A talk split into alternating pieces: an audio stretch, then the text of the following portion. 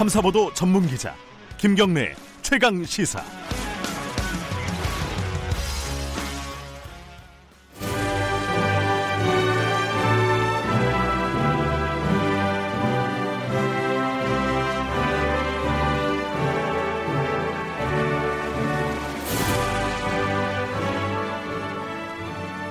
전국의 가장 뜨거운 현안을 여야 의원 두 분과 이야기 나눠보는 최고의 정치 시간입니다. 오늘도 두 분 나와 계십니다.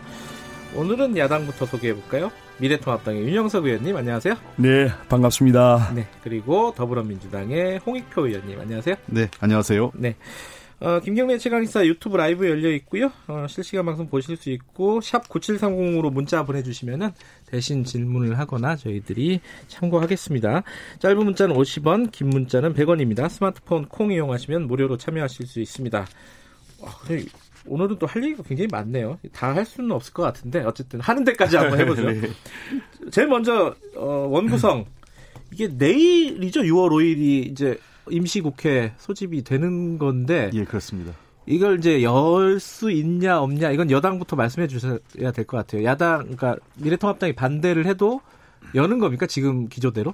어 제가 지난번 아마 이런 예. 토론에서도 그 요번에는 법을 지키는 국회를 하겠다. 네. 그러니까 일하는 국회, 법을 지키는 국회 이 두 가지 이를 모토로 하고 있기 때문에 네. 어, 국회법 절차에 따라서 반드시 열어야 된다는 겁니다. 어. 어, 5조 그 사망에 따르면 그 국회의원 총선거 이후 임시회는 임기가 시작되면 7일 내에 7일. 그 개, 개회하게 돼 집회를 하게 돼 있습니다. 네.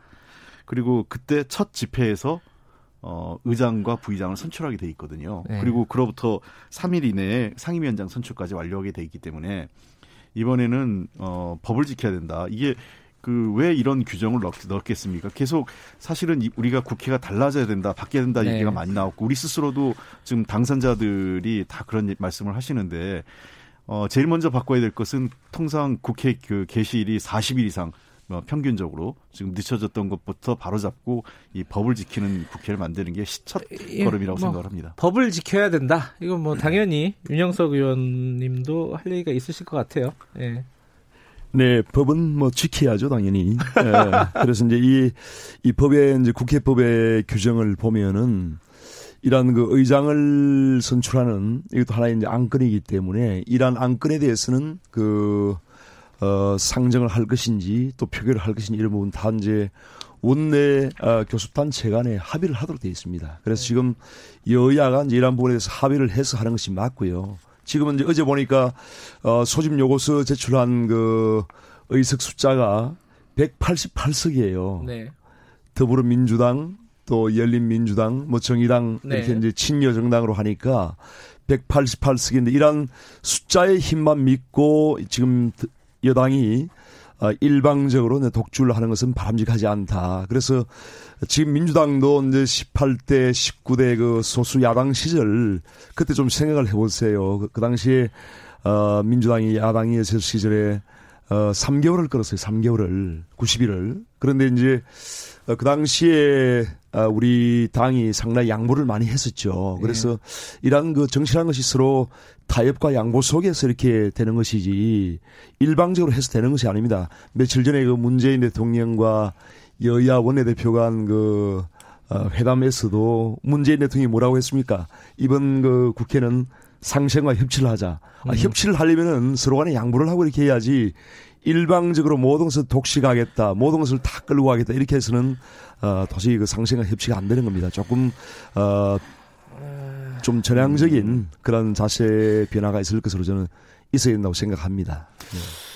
네. 어. 이게요, 음, 사실 이제 법을 지켜야 된다. 그리고 이제 협치를 해야 된다. 그리고 네. 옛날에 안 그러지 않았냐? 뭐 내로남불 아니냐? 뭐 네. 이런 얘기도 있고 어, 숫자의 힘만 너무 믿는 거 아니냐. 오늘 경향신문이 일면 톱에다가 예. 그렇게 그런 기조의 기사를 썼더라고요. 또 네. 여 당이 독주를 하고 있다는 취지에. 어떻게 생각을 그 그런 어떤 의견에 대해서는 어떻게 보십니까, 홍 의원님은? 어 그렇다면 이제 과거에 일할 일 못하는 국회, 비효율적인 국회를 재, 재현해야 되는 건지. 그러니까 저는 협치가 중요하다고 생각하지만 협치가 그 법적 의무를 그 보다 상위에 있다고 생각하지 않아요. 아. 아. 왜 그런 생, 왜 그런 얘기를 하냐면 국회가 이 잘못된 관행이 교섭단체 간 협의 협의 또는 합의가 있거든요. 네. 어, 분명히 국회법에는 협의와 합의가 다르게 돼 있습니다. 그러니까 합의해야 될 사안과 협의해야 될 사안이 구분돼 음. 있고 음. 두 번째는 어 잘못된 관행이라고 얘기하는 거는 우리가 제가 법안 소위 얘기하잖아요. 네. 법안 소위 같은 경우는 기본적으로 공개를 해야 되는데 관행적으로 비, 그 공개를 해야 되는데 비공개를 해왔어요. 그리고 거기서는 모든 국회 회의는 다수결에 의해서 의결을 해야 되는데 네. 10명 중 10명이 회의를 하는데 딱 한 명이 반대해도 그 법안이 통과가 안 됩니다. 음. 의원 한 명이 반대해서 왜 사실상 법, 그 모든 회의는 다수결에 의해서 결정하도록 돼 있는데 그 저 그 법원 소위 같은 경우나 이런 소위에서는 만장일치제란 나쁜 관행이 있어가지고 그것이 기존의 법적 운영을 뛰어넘는 그런 문제가 있었단 말입니다. 그래서 저는 이번에는 21대 국회가 바뀌어야 된다는 거는 어, 법과 규정에 따라서 하면 됩니다. 협치가 국민의 어, 어떤 그 국회가 해야 될 그 책임, 그다음에 국민에게 우리가 해야 될 도리를 넘어서서 정당 간의 협치, 그 교수단체 간의 협치가 우선돼선 안 된다라는 게 전 생각입니다. 조건이 뭐예요? 예, 내일 어, 본, 어 원을 열 때 국회를 여는데 참여를 하는 조건이 지금 뭐 원구성 때문에 이제 줄다리기를 하고 있는 거 아닙니까? 그 야당의 구체적인 조건은 뭡니까? 구체적인 조건은 명확하죠. 그동안에 이제 과, 어, 그동안에 국회의 어떤 관행을 어, 존중해달라는 것이고 지금 민주당이 주장하는 것은 성자 독식을 하겠다는 거예요. 그런데 그러한 것이 어, 민주주의 원리에 어, 또 균, 견제와 그런 균형의 원리에 반할 수 있다는 그런 이제 말씀 드리는 것이고 그래서 이제 그동안에 국회가 어, 하나의 원칙으로 정립한 의석수대로 어, 상임위원장을 배분하자. 그리고 제1야당이 어, 어, 17대 국회 이후에 약 한 15년 동안 지금 어, 견제해왔던 제1야당이 법사위원장을 담당하는 것을 인정해달라라고 하는 음. 그것입니다. 그래서 어 물론 이제 법사위 예결이 이제 두 두 개 상임위원장이죠. 그래서 그걸 포함해서 일곱 개 어, 상임위원장을 의석수대로 배분을 해달라 하는 것이 이제 저희의 요구사항이고 어, 그러한 부분은 이제 지금 민주당이 어, 인정을 못하겠다 하는 데서 지금 그 어, 이런 논란이 촉발된 겁니다. 이게 두 가지가 갈라져야 되는데 네. 아마 우리 원내대표가 그 주호영 그 미래통합당 원내대표에게 아마 제안한 건 그런 것 같습니다. 어, 법사위와 예결위는 이게 정부 여당이 어, 좀 더 책임성을 갖고 일을 해야 되기 때문에 네. 어, 그게 그 180석에 가까운 어, 여당을 만들어준 국민의 선택이라고 저희들은 보고 있고요. 그래서 이, 특히 이 문제가 되는 거는 법사위의 그 이것도 법사위도 마찬가지인데요. 이게 법대로 해야 되는 겁니다. 지금까지 네. 소위 그 자구체계 심사라는 것을 과도하게 해석을 해서 네. 어, 상임위에서 이미 여야가 합의해 온 법안도 법사위에서 잡고 그리고 법사위가 어, 지금까지 그 사실 상원 노릇하면서 이 법안의 그 일종의 게이트키퍼 역할을 하다 보니까 어떤 현상이 벌어지냐면 일 일 안 하는 국회 비효율적 국회의 상징이 바로 법사위예요. 그래서 이번 법사위는 어떠한 형태든 간에 어 개혁을 해야 된다. 제가 그 이미 법안을 그 20대에서도 제출했고 네. 다시 똑같은 방식을 제출하려고 하는데 어 별도의 법제실 같은 것을 둬서 이것은 이 법안 심사를 해야 된다는 생각을 하고 저희들은 그 조건은 뭐냐면 법사위와 예결위를 여당이 우리가 가져오면 어 의석의 비분대로 11대 7로 할 수 있다. 음. 그러나 그렇지 않다면은 어 그 전혀 이저 원구성 자체 협, 그, 그걸 전제로 협의해오지 않고 시간을 끌기 위해서 한다면은, 어, 이거는 뭐, 우리 원칙대로 원구성을 할 수밖에 없다 이런 생각인 거죠. 그렇습니다. 예, 말씀하세요. 민주당은 이제, 어, 민주당이 소수 야당일 때는 법사위원장을 가져가야 된다 그렇게 이제, 어, 말을 하고, 또 상황이 바뀌어서 이제 다수당이 되니까 이제 다 가져가겠다고. 이, 이것이 이제 결국 민주당이 내로남불 정당이라고 하는 그런 이제 아니 아니 근데 아, 별칭을 그 윤영석 아, 한 가지만 제가 말씀드리면 그, 잠시만요. 20대 국회 때 우리가 법사위를 양보했어요 여당한테 권성동 의원이 법사위원장 했잖아요. 그러니까 그 당시에 이제 우리가 그 20대에는 이제 저희가 소수 그러니까 아니 아니 그게 아니라 여당한테 그때 우리 20대는 그 당시에 이제 국회의장을 가져간 거예요. 아니 국회의장을 가져갔기 때문에 아니, 국회의장과 관계없이 뭐 국회의장을 뭐, 가져갔기 때문에 예. 법사위원장을 음, 우리 당이 가졌던 겁니다. 그래서 음. 그런 식으로 국회의장을 가져간 여당이 어, 다수당이 가져가게 되면은 법사위원장은 어, 야당이 갖고 하는 음. 그런 식으로 상호 견제와 균형이 되었던 겁니다. 그런데 이번에 이제 지금 민주당이 주장하는 것은 국회의장도 가져가고 또 법사위원장도 가져가고 예결위원장도 가져가고 다 가져가겠다는 거예요. 그래서 네. 그러한 데서 이러한 문제가 이제 생기는 것이고요.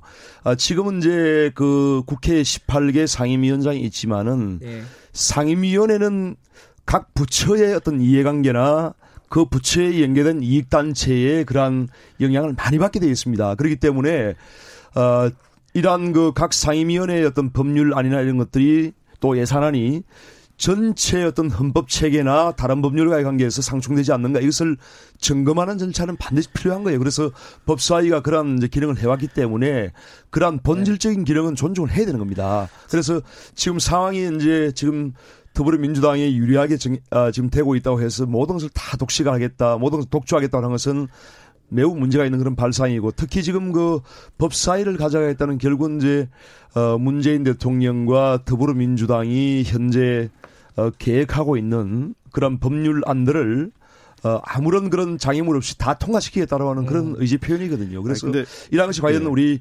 국민들을 위해서 우리 예. 국가를 위해서 어떤 도움이 되겠는가 하는 것은 저는 상당히 알겠습니다. 어, 좀 문제가 있다고 저는 생각합니다. 의견 듣고 좀 정리 좀 해볼게요. 예. 예. 그 다시 저 20대 국회 때 말씀드리면 예. 어, 여당이기 때문에 예, 책임감 갖고 하라는 게 그 당시 우상호 원내대표가 협상이 임할 때 얘기한 거예요. 그래서 법사위를 내준 겁니다. 원래 음. 당연히 의석의 문제가 아니라 아까 얘기했잖아요. 여야를 얘기했어요. 그래서 여, 여당이 가져가 여당이 우리 원래는 법사위가 야당 몫이 맞는데 그걸 여당한테 우리가 양보하자 이렇게 얘기를 해서 그때 그 족구 이후에 그 계속 그, 그 다음에 갔죠. 근데 문제가 되는 거는, 어, 하반기 법사위 운영을 보면은 잘 아시겠지만 법사위가 일, 일종의 그, 저, 이 발목 잡기를 한 거예요. 법안 발목 잡기를. 즉 그게 가장 잘못된 우리가 지난 20대 국회 그리고 과거 국회의 잘못된 관행이고 국민들이 비판하는 모습이 그 모습인데 지금도 자꾸 법사위를 갖고 어 법안을 그 우리가 그걸 컨트롤하겠다. 법안을 어떻게 해 보겠다라는 거는 일종의 어, 여기 그 자구 심사 체계를 넘어서는 얘기죠. 지금 어 충분히 이제 양쪽의 의견은 들은 것 같은데 지금 뭐 원내대표들이 소주 회동도 하고 막걸리 회동도 하고 이 비슷한 얘기를 했을 거 아니에요 만나셔 가지고 음, 두분 다. 네. 근데 합의될 가능성이 있다고 보세요? 뭐 이거 홍, 홍익표 의원님 먼저 간단하게.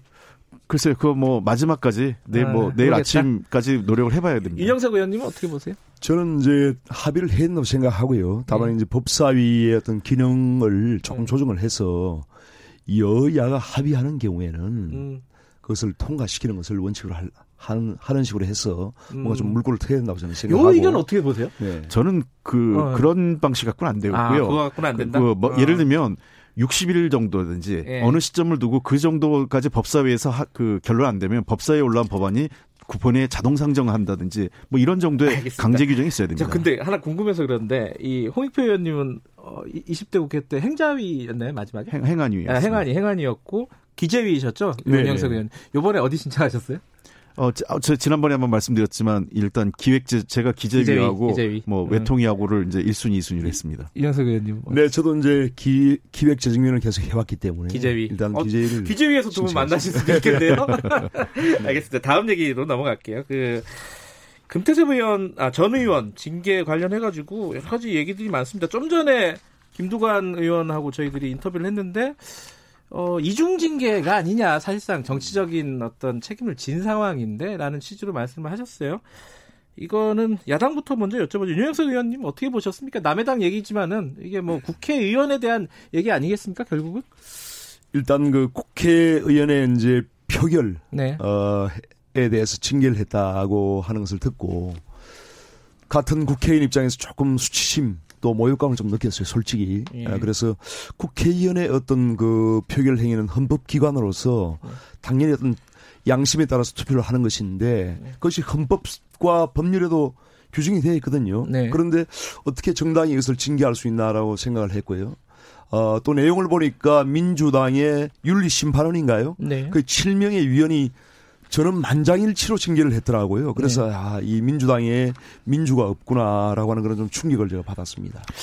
예, 예, 홍인표 의원님 예, 말씀해 주세요. 그 하나는 이제 우리 정당 시스템을 좀 이해를 해야 예. 되는데 어, 정당 시스템이 우리가 최근에 윤리심판원에 대한 독립성을 굉장히 강조를 했어요. 음. 그러니까 윤리심판원에 대해서 어, 당 대표나 최고위원회가 어떤 영향을 미칠 수 있는 상황은 아닙니다. 그러니까 음. 윤리심판이 매우 독립적으로 운영되고 윤리심판원에서 결정된 상황은 그냥 최고위원회에 보고하게 돼 있어요.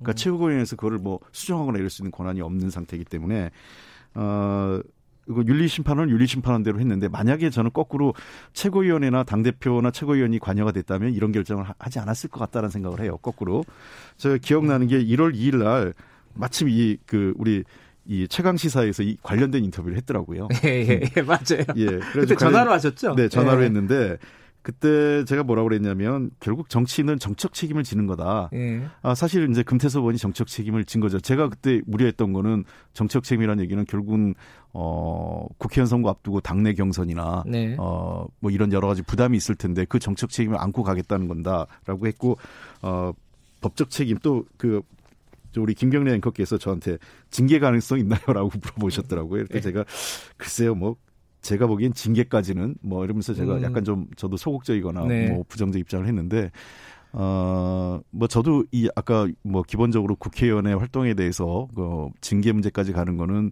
뭐 저한테 만약 물어본다면 저도 그렇게 썩 그 바람직하지 않다 생각은 하겠습니다만 네. 어 어쨌든 정, 정치인은 정책 책임을 지는 거고 네. 이것이 당원 당규에 어긋난 건 아닙니다. 왜냐하면 우리 당원 당규에 당원에 대한 징계와 국회의원에 대한 징계가 있는데 그걸 분리해서 국회의원이 다르다가 아니라 당원의 징계가 있고 그거는 다 적용되는 거고 국회의원은 더 많은 권한이 있기 때문에 추가적인 징계를 갖고 있어요. 그래서 음.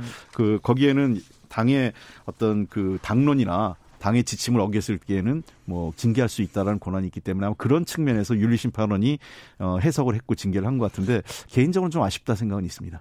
근데 윤리심판원 구성은 어떻게 되는 거예요? 제가 몰라서 여쭤보는 건데.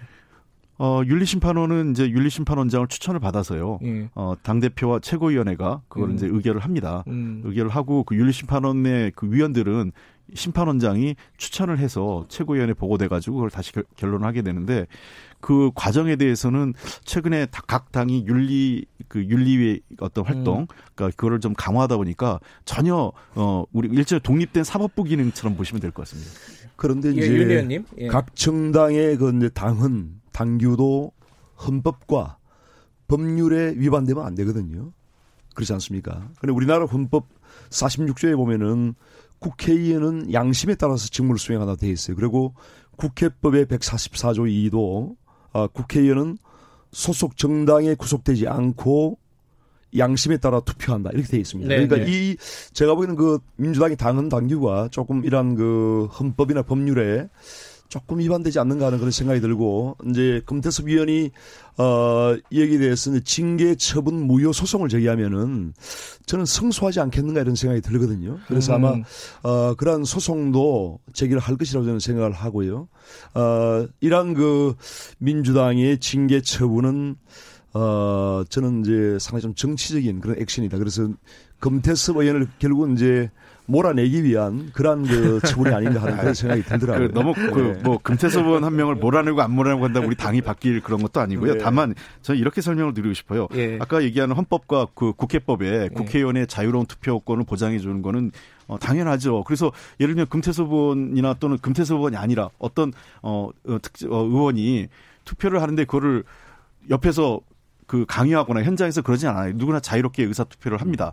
다만 그거와 별개로 그에 따른 정치적 책임은 어, 져야 된다라고 얘기하는 게 아마 그, 그건 각 당이 운영하는 원칙이에요. 과거에도, 어, 여러 정당이 그에 따라서 징계를 했던 규칙, 과거는 있어요. 저는 그게 잘했다고 얘기하고 생각하는 건 아니에요. 그래서 그것은, 어, 국회법이 보장하는 것과 지금 그 당 각 당에서 정하고 있는 내용이 그렇게 모순되는 건 아니다 이런 얘기를 우리나라에서도 이제 각 정당이 그러한 의원의 투표 행위에 대해서 직접적으로 징계한 것은 거의 사례를 찾아보기 어렵습니다. 어렵고 특히 독일 같은 경우에는 아예 그 헌법에 당론을 통한 의원 투표 통제를 금지하는 규정을 명문화하고 있어요. 헌법에요? 헌법에. 어, 그리고 이제 음. 어, 미국 같은 경우에는 그 당론 투표에 반대말이 교차 투표거든요. 예. 크로스포팅. 그래서 이런 크로스포팅이 아주 뭐 미국은 아주 일반화되어 있는 상황이고요. 음. 어, 다만 이제 일본 같은 경우에 일본의 자민당과 사회당의 그 당규에 어, 당론과 위배될 때는 직무정지를 3개월 하도록 이렇게 되어 있습니다. 음. 그래서 어, 민주당이 지금 일본 자민당과 어떤 사회당의 그런 사례를 따른 것이 아닌가 저는 생각이 들, 드네요. 그 과거 보면 그 이제 전신이었죠. 그 한나라당 시절에 99년도에 그 두 분의 의원을 그 파병동 의안에 찬성했다고 해서 어그 두 분의 의원을 제명을 했어요. 출당 조치를 시킨 적이 있었고요. 음, 한나라당에서도 누구, 를 이미경 의원 이수, 인 의원하고 이미경, 이미경 의원 두 분을. 근데 그거는 또 약간 정치적인 거였잖아요. 이게 비례대표였고 그래가지고. 아니, 근데 어쨌든 예, 예. 제가 얘기하는 거는 그러니까 차원이 그, 다른 문제죠. 아니 어쨌든 네. 제명을 하고 이제 본인들이 원했죠. 아니 본인도 본인들이, 원했고 아니 제 얘기는 본인들이 제명을 해주길 원했죠. 그렇게 해서 징계를 하려고 다른 하니까 정당으로 아니 아니 근데 아, 윤 의원님 당적을 그, 옮기기 위해서 어쨌든 예, 명분은 포인트 의원님 뭐 말씀 먼저 네. 드릴게요. 명분은 예. 그걸 이유로 그러니까 당은 반대하는데 찬성했다고 음. 해서 했고 지금 이게 그 문제가 뭐냐면 사안이 약간 좀 분리해서 봐야 되는 게 표결에 의한 것을 징계한 거냐. 네. 근데 우리는 그게 아니라 표결이 아니라 당론에 따르지 않은 당론에 따르지 않은 건 여러 가지 형태가 있겠죠. 그러니까 표결에 그 반대하는 것도 당론에 따르지 않은 것. 아마 그래서 그건 뭐 법적인 문제는 나중에 따져봐야 될 문제긴 하겠지만 과거에 그 당대표까지 하셨는데 우리 추미애 대표님도 당원 그 저 당원권 정지 받은 적이 있었어요. 네. 그러니까 당의 원칙과 다르게 이제 그때 환노위원장 하실 때 그저 네, 네. 위원회를 소집하면서 어, 다소 이제 지도부하고 좀, 그 당시 원내 지도부가 좀 충돌이 좀 있었는데, 그러다 보니까 당의 그때 뭐이 방침은 당에 있는 그 규정은 뭐냐면, 당이라는 것은 최소한의 기율이 있어야 되잖아요. 그런 측면에서, 어, 당의 방침이나 그, 저, 그, 당론에 따르지 않을 경우엔 징계할 수 있다는 사유를 듣는데, 저도, 어, 충분하게, 그, 이게 너무 과도하게 남용돼서 국회의원의, 에, 그, 본회의 표결, 어,가 관련돼서 자꾸 그, 이 법적으로 가거나 징계로 가는 거에 대해서는 바람직하지 않다고 생각을 네, 해요. 저도 동의하고요. 예. 과거에 뭐 일부 그런 사례가 있더라도 우리가 과거에 그러한 그 나쁜 어떤 관행은 이제 음. 아, 저희가 정말 해결을 해야 되기 예, 예. 때문에 예, 알겠습니다. 뭐 그 앞으로는 금태, 금태섭 의원이 그... 재심했기 때문에 예. 재심해서 윤리 심판에서 좀 더 그 합리적인 그 논의가 있지 않을까 생각을 합니다. 알겠습니다. 네. 요 얘기는 여기까지 하고요. 요 이 마지막 얘기가 더 재밌을 수가 있어요. 저는 궁금한 게 되게 많더라고요. 이거 김종인 위원장이 어 진치 진보보다 더 진취적인 정당 그리고 뭐 보수라는 말 쓰지 마라. 어 이런 얘기들을 막 요새 많이 하시잖아요. 유영석 의원님 어떻게 보십니까 이거? 네, 저는 뭐 충분히 하실 수 있는 말씀을 아, 생각하고 음. 또한 바람직한 그런 어떤 어, 말씀이라고 생각을 합니다. 네. 왜냐하면 이제 어 저는 뭐 보수 진보 이런 이분법적인 용어를 별로 좋아하지 않습니다. 네. 개인적으로 그렇지만은 이제 편의상 보수라고 한다면은 보수 정당의 본령은 현실적 문제를 점진적으로 개혁을 하는 것이거든요. 네. 그래서 이제 이러한 그 김종인 비대위원장의 이제 그런 말씀은 우리가 미래를 향해서 음. 진취적으로 앞을 보고 나아가자. 그래서 국민들의 어떤 고통과 삶의 어떤 어려움들을 우리가 개혁을 하자. 이런 그 취지의 말씀이라고 저는 생각을 하고요. 그런 측면에서 볼 때 그런 기본소득에 대한 논의나 또 여러 가지 어떤 청년 수당이나 여러 가지 어, 고용보험 적용 확대나 이런 모든 부분에서 정말 개방적인 어떤 자세로 음. 우리가 나가야 된다고 저는 생각합니다. 어쨌든 저도 네. 궁금한 건 많지만은 제 얘기보다는 상대당 네. 홍익표 의원님은 어떻게 보고 계신지 지금 남의 당이지만 지금 움직임이 네. 어, 이 범상치가 않지 않습니까? 어떻게 보십니까? 아 저는 그 보수 정당의 당연한 그 태도라고 생각합니다. 저는 보수 정당 아니라잖아요. 아니 아니 그게 아니라 제가 얘기하는 건 사실 대한민국은 뭐 많이 우리 보고 좌파 정당이라고 하는데 네. 어 제가 보기에는 우리 민주당을 포함해서 다 우파 정당입니다. 음. 우파 정당 내에서 어느 정도 위치에 있느냐의 차이인데 결국은 그 보수 정당, 우파 정당, 특히 이제 보수 정당이라고 불리는 보수 정당이 에드먼드 버크가 보수주의 아주 상징적인 인물인데 보수는 지키기 위해서 변화해야 한다는 거예요. 음. 그러니까 저는 김종인 대표의 말이 그 에드먼드 버크 얘기를 그대로 어 저는 그 좀 더 그냥 풀어서 썼다. 그러니까 음. 지키려면 변화해야 된다는 거예요. 그러니까 보수라고 해서 그냥 그대로 정체돼 있고 어 머물러 있는 게 아니라 그 가치를 지켜야 되기 때문에 끊임없이 변화하고 혁신하지 않으면 음. 보수 정당이 지탱하기 어렵다라는 걸 얘기한 거고 저희는 더불어민주당 역시 보수 정당이기 때문에 그런 가치에 대해서 어 경쟁해야 된다고 생각을 합니다. 그래서 더군다나 저는 좀 바람직한 거는 이번에 어 기본소득 문제 같은 이 정책적 담론을 제시했잖아요. 네. 그러니까 정쟁이 아니라 정책을 갖고 논의할 음. 수 있는 장을 만들어줬다는 측면에서 어 저는 좀 굉장히 의미 있는 행보다 알겠습니다. 이렇게 보고 있습니다. 에드먼드 버크가 누구예요? 아 영국의 이제 그 정치 사상가인데요. 아 그래요? 예. 자, 알지만 한번 여쭤봤습니다. 예, 예. 아, 다만 이제 제가 한 가지만 말씀드리고 싶은 예. 것은 기본소득 지금 논의가 상당히 이제 지금 촉발이 돼서 상당히 지금 사회 전체적으로 어, 논의가 활성화되어 있는 상황인데 이 기본소득은 이제 원래 어, 개념이 매월 일정액을 전 국민에게 나눠주는 거 아니겠습니까? 네. 그래서 이제 어, 지금 가령은 이제 어, 우리 전 국민에게 월 50만 원을 나눠준다고 하면은 연 300조가 들어갑니다. 그래서 지금 국세가 지금 그 293조거든요. 아, 그래서 세입보다 이제 이 기본소득이 잘못하면 많이 더 초과할 수 있는 그런 상황인데 그래서 이러한 그 기본 소득 논의는 사실 뭐 핀란드에서도 실험이 되었다가 폐기를 한 상황이고 스위스에서도 이제 전 국민 77%가 반대를 해서 폐기가 된 정책이에요. 그래서 네. 이러한 부분에서 이제 정치권에서 너무 이렇게 이제 앞서가면은 국민들의 기대를 너무 이렇게 그, 음. 어, 너무 이렇게 높이 놓으면은 나중에 상당히 어떤 국민들의 어떤 실망이 음. 올수 있는 그런 측면이 있기 때문에 좀 조심스럽게 그 접근을 해야 되고 좀 바람직한 그런 전문가들이 네. 이러한 분야의 전문가들이 좀 치열한 그 어, 논쟁을 하고 국민 의견을 수렴할 수 있는 그런 좀 기회가 저는 있었으면 좋겠습니다. 그 저는 이제 아그 좋은 말씀인데요. 어, 이렇게 생각을 합니다. 김종인 대표 한 말이 의미가 있는 게 뭐 자유 허황되게 그러니까 음. 붕 떠서 자유란 얘기만 하지 말자. 그 음. 마찬가지 저희도 그래요. 그러니까 우리도 어뭐 진보가 어떻고 뭐 평화가 어떻고 이렇게 이 붕 떠 있는 것보다 실질적인 문제를 가서 접근해서 논의를 거기서 자신들의 가치를 실질적인 문제에서 풀어가자는 건데요. 저는 기본소득 문제가 어 사실 어떤 의미에서는 보수의 담론입니다. 그 그래서 이 문제를 갖고 저는 어 정책적 담론을 할 수 이 논의를 할 수 있는 구조가 만들어졌고 어 말씀하신 대로 우리가 가능한 범위 어딘지 예. 단계적으로 할 수 할수 있기 때문에 저 그 국회가 그런 공론의 장에 중심에 서야 되고 전문가들의 의견을 국회가 알겠습니다. 담아야 된다고 생각합니다. 네. 자세히 들어보면은 청취자분들이 헷갈릴 수도 있어요. 어 잠깐만 이 김종인 위원장 얘기하는 부분을 조심스럽게 접근해야 된다 그러고 적극적으로 해야 된다 그러고 서로 반대 얘기를 하고 있는 듯한 느낌도 있습니다. 한 가지씩만 여쭤보고 마무리할게요. 어, 이런 얘기가 좋은 얘기긴 한데 이제 그 야당 입장에서 미래통합당 입장에서는 지금까지 이제 보수의 가치를 지켜야 된다라는 얘기들이 계속 있어 왔잖아요. 그러니까 지금까지 얘기가 기존은 다른 건 사실이거든요. 당내 혼란 같은 것들은 어, 예상하지 않으십니까? 보수의 가치라고 하는 것은 이제 네. 경제적 측면에서 말씀드리면 성과에 따른 보상을 중시하는 네. 것이거든요. 그런데 이러한 이제 기본적인 원칙은 저희가 견지를 하는 것이죠. 계속. 다만 이제 어, 성과를 내기 어려운 그러한 취약계층이라든지 또한 대량 실업이 발생하는 이런 상황 또 청년 일자리가 부족한 상황 이런 부분에 대해서 어떻게 보완할 것인가 네. 정책적으로 이러한 부분은 상당히 의미 있는 것이고 필요한 것이기 때문에 네. 그러한 부분에 대해서 어떤 어, 뭐 이견을 제시하는 그런 의견은 별로 없습니다. 그리고 하나가 지금 청와대는 뭐 기본소득제 관련해 가지고는 어, 지금 좀 이르다 이런 입장을 밝혔잖아요. 네, 그러니까 네.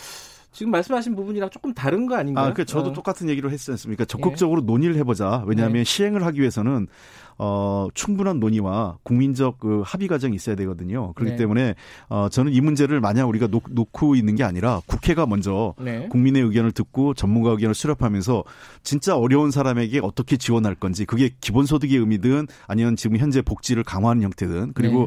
우리가 가능한 재원을 바탕으로 해서 어느 규모로 그다음에 어느 정도 어그저그타그 대상을 어느 정도까지 네. 해서 할 건지를 저희들은 이제 논의를 시작해야 된다고 봅니다. 알겠습니다. 청취자분의 중에 1005님이 지금이 어느 시대인데 진보 보수로 정치를 논하나요? 어, 누가 어떤 방식으로 국민의 이익을 만드느냐가 최우선입니다. 굉장히 뭐 좋은 말씀 네. 보내주셨습니다. 어, 내일 국회가 열릴지 안 열릴지 모르겠지만은 어, 다음 주에는 진짜 극적으로 타결돼서 열렸으면 좋겠습니다. 제 네. 생각에는 다음 주에는 지금 기분 좋게 만나가지고 어떻게 열리게 되는지 후일담을 나 얘기 나눠봤으면 좋겠습니다. 오늘 두분 고맙습니다. 네, 네 감사합니다. 감사합니다. 최고의 정치 미래통합당 윤영석 의원 더불어민주당 홍익표 의원이었습니다. 잠시 후 3부에서 뵙겠습니다. 일부 지역국에서는 해당 지역 방송 보내드립니다.